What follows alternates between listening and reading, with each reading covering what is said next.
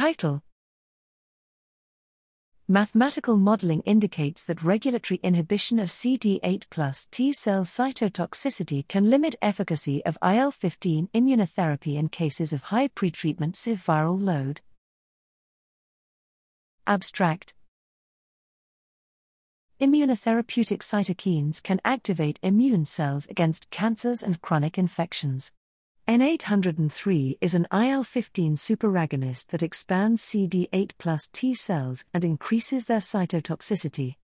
N803 also temporarily reduced viral load in a limited subset of non human primates infected with simian immunodeficiency virus, SIV, a model of HIV.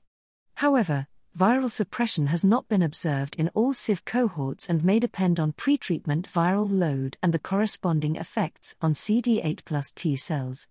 Starting from an existing mechanistic mathematical model of N803 immunotherapy of SIV, we develop a model that includes activation of SIV specific and non SIV specific CD8 plus T cells by antigen, inflammation, and N803.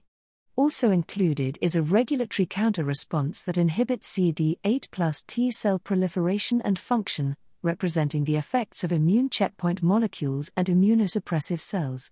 We simultaneously calibrate the model to two separate SIV cohorts. The first cohort had low viral loads prior to treatment, approx 3 to 4 log viral RNA copy equivalents, CEQ per milliliter, and N803 treatment transiently suppressed viral load.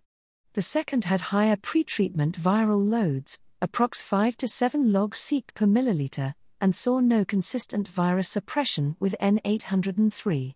The mathematical model can replicate the viral and CD8 plus T cell dynamics of both cohorts based on different pretreatment viral loads and different levels of regulatory inhibition of CD8 plus T cells due to those viral loads, i.e., initial conditions of model.